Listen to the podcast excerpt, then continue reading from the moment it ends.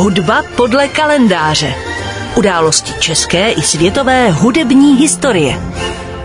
Dnešní hudba podle kalendáře je věnována 140. výročí prvního uvedení cyklu symfonických básní Bedřicha Smetany Má vlast, které se uskutečnilo 5. listopadu 1882 v sále na Žofíně. Smetana se myšlenkou zkomponovat cyklus symfonických básní začal zaobírat poté, co v roce 1872 dokončil slavnostní operu Libuše, protože jej zaujala představa vlastenecké téma vyjádřit nejen operou, ale i symfonickou hudbou.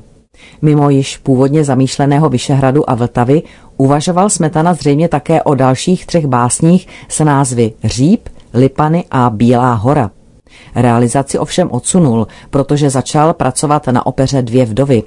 K námětu se vrátil na podzim roku 1874 v tragické etapě svého života, po definitivním ohluchnutí. Komponoval i přes zákazy lékařů a na přelomu let 1874 až 5 vznikly v rychlém sledu po sobě symfonické básně Vyšehrad, Vltava, Šárka a Z českých luhů a hájů. V tuto chvíli tetralogii Smetana nazval Vlast. Pak zase práci na námětu na 3 roky přerušil a až v roce 1878 se rozhodl uzavřít cyklus básněmi rostoucími ideově z odkazu husitství. Uvažoval o 3 básních – Tábor, Blaník a Svoboda. Nakonec se rozhodl jen pro první 2 a myšlenku svobody spojil s husitskou ideou v závěru Blaníku. Tábor a Blaník chápal Smetana jako myšlenkový a hudební celek a přál si, aby byly hrány bez přerušení. Blaník navazuje citací husitského chorálu na závěrečné takty Tábora. Cyklus nazvaný definitivně Má vlast tedy tvoří nakonec 6 symfonických básní. První zmínku o tom, že cyklu se nakonec dostalo pojmenování Má vlast, s největší pravděpodobností přinesl časopis Dalibor 20. října 1879, který rovněž zmiňoval, že Smetana celý cyklus věnoval Praze. První souborné provedení celého cyklu se konalo 5. listopadu 1882 v Praze na Žofíně a provedení řídil dirigent Adolf Čech. Jednotlivé symfonické básně ovšem byly nastudovány a hrány už dříve. Přestože dílo vzniklo v době dozvuků českého národního obrození, zpočátku je část české veřejnosti nepřijala zcela za své. Nicméně, jak dnes už víme, postupně se z něj stalo jedno z vrcholných děl české klasické hudby a každoročně se hraje 12. května, v den výročí Smetanova úmrtí, jako první zahajovací dílo na festivalu Pražské jaro a také 28. října v den české státnosti. Poté, co Smetana celý cyklus zakončil, zkomponoval ještě verzi pro 4ruční klavír. Při komponování této verze byl ovšem Smetana do jisté míry omezen technickými možnostmi 4ručních klavírních skladeb i tím, že některé pasáže cyklu jsou vyloženě orchestrálního charakteru a tak byl nucen v některých případech vybrat jen některé z orchestrálních hudebních linek. S ohledem na to, že cyklus Má vlast vznikal postupně, byly jednotlivé symfonické básně studovány i hrány různými orchestry, ovšem většinou pouze jednotlivě.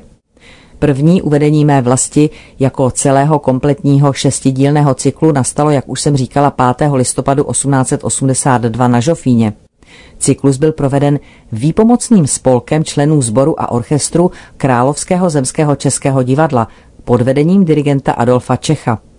Představení navštívil i sám Bedřich Smetana a bylo to první a zároveň poslední souborné uvedení celého cyklu, kterého se autor dožil. Zemřel o 2 roky později. V následujících letech docházelo k nastudování a provádění kompletního cyklu Mé vlasti jen velmi sporadicky. Bylo to mimo jiné způsobeno vysokými požadavky na technické a umělecké dovednosti orchestru. Druhé souborné provedení Mé vlasti nastalo 12. května 1887 při příležitosti 3. výročí Smetanovy smrti. K častějšímu provádění cyklu v českých zemích pak výrazně přispěl vznik České filharmonie, která byla schopna tak náročné dílo nastudovat a provádět.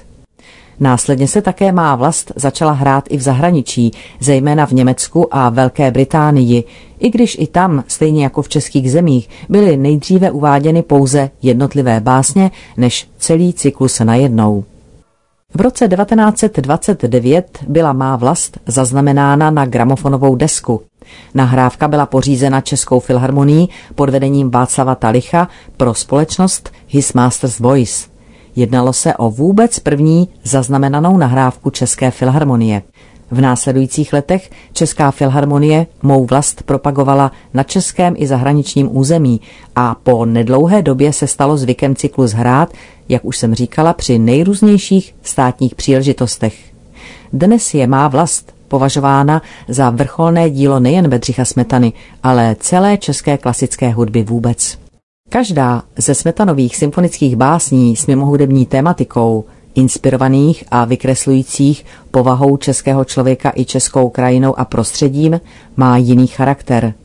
Vznešený elegický Vyšehrad, půvabná Vltava, divoká a vášnivá Šárka, hymnická čtvrtá část z českých luhů a hájů a nakonec Tábor a Blaník s hudbou plnou síly a majestátnosti, v závěru prorokující vítěznou budoucnost našeho národa. V cyklu jsou zakódovány vzpomínky na významné události naší historie, ale i ideály této historie do budoucnosti. Hudba podle kalendáře.